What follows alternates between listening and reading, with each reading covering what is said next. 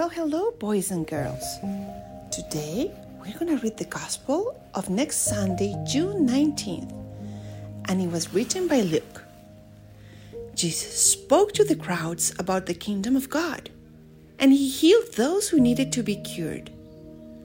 As the day was drawing to a close, the twelve approached him and said, Dismiss the crowds so that they can go to the surrounding villages and farms and find lodging and provisions, for we are in a deserted place here. He said to them, Give them some food yourselves. They replied, Five loaves and two fish are all we have, unless we ourselves go and buy food for all these people. Now the men there numbered about five thousand. Then he said to his disciples, Have them sit down in groups of about fifty. They did so and made them all sit down. Then, taking the five loaves and the two fish and looking up to heaven, he said the blessing over them, broke them, and gave them to the disciples to set before the crowd.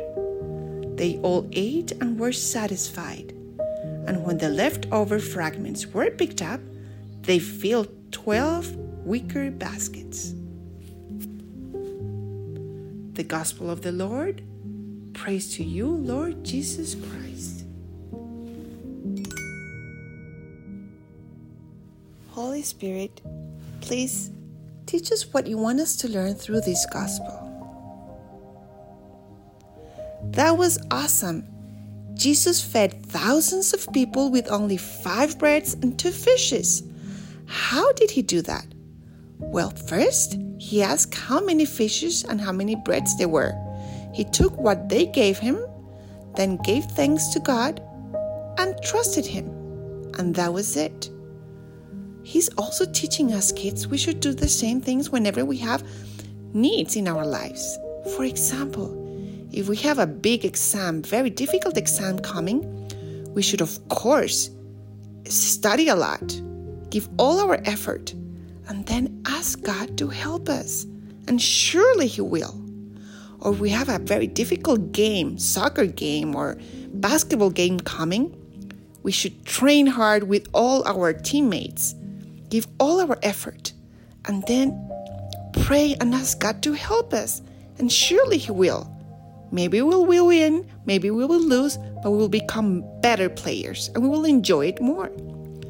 So, whenever we have something very difficult in our lives, we should first give all our effort and our love, and then ask God, trusting Him that He will help us.